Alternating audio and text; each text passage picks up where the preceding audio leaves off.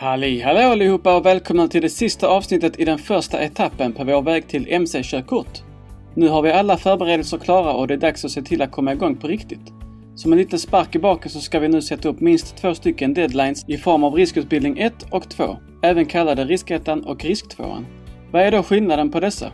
Jo, riskettan är en helt teoretisk utbildning som du förmodligen kommer göra i ett litet klassrum på en valfri trafikskola. Där kommer du få lära dig om riskfyllda beteenden i trafiken. Risktvåan är förmodligen för de flesta mycket roligare, för då får du köra hoj och känna på bland annat hur det kan vara att köra med dåliga däck. Du kanske får testa på hur bromssträcka påverkas av hastighet och så vidare. Du kommer säkert också få göra en undanmanöver och därmed få bra förståelse för betydelsen av att motstyra. Mer om just motstyrning kommer vi gå igenom i del 11, så glöm inte att prenumerera för att inte missa det. Läxa!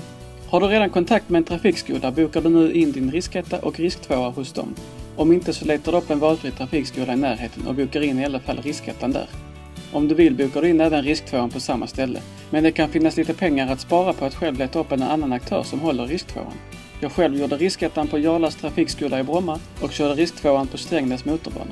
Tänk på att beroende på hur ovan du är på hojen så kanske det är aktuellt att boka in risktvåan lite längre fram så att du hinner känna dig hyfsat säker på den grundläggande körningen först.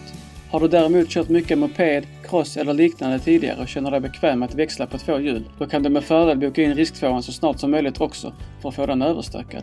Du får nämligen inte gå vidare till uppskrivning eller uppkörning utan att ha båda riskutbildningarna avklarade.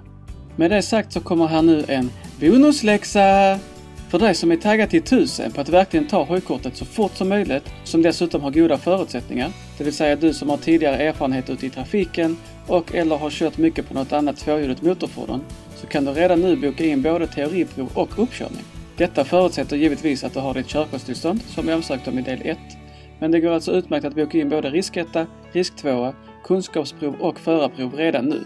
Men du får inte lov att skriva upp förrän riskutbildningarna är gjorda och du får inte lov att köra upp förrän uppskrivningen är godkänd. Skulle någonting hända och du inte kan slutföra din plan som du tänkt så är dina riskutbildningar giltiga i fem år och om du klarar uppskrivningen men inte klarar av uppkörningen nu så har du ett år på dig från det att du klarade teoriprovet till att köra upp igen. Fördelen med att boka in allting så fort som möjligt det är såklart dels att du slipper vänta på en tid när det väl är dags men även för att spara dig själv lite extra med fasta mål som du ska klara av. För att avsluta den här fjärde delen utav totalt 35 så vill jag bara säga att beroende på när på året du hör det här så kanske det inte är möjligt att boka det du vill eftersom hojåkning överlag är väldigt säsongsbaserat här i Sverige. Så du får helt enkelt ha lite koll på när på våren bokningarna öppnar upp eller när på hösten som de stänger. Jag vill även passa på att säga att tanken med den här serien är att du snabbt och lätt ska kunna hitta den del som är aktuellt just för dig där du befinner dig på din väg till MC-kortet. Många av er kanske redan har börjat övningsköra eller till och med klarat teorin. Men för er som verkligen börjar helt från början och som inte ännu har tillgång till alla kommande avsnitt så vill jag tipsa om min tidigare serie i bloggform som ni hittar på min Youtube-kanal. Där går jag igenom alla tips och tricks, lär er manövrera hojen och så vidare, så kolla gärna in den. Länk finns i beskrivningen. Stort tack för att ni hänger med på denna vägen mot MC-körkort.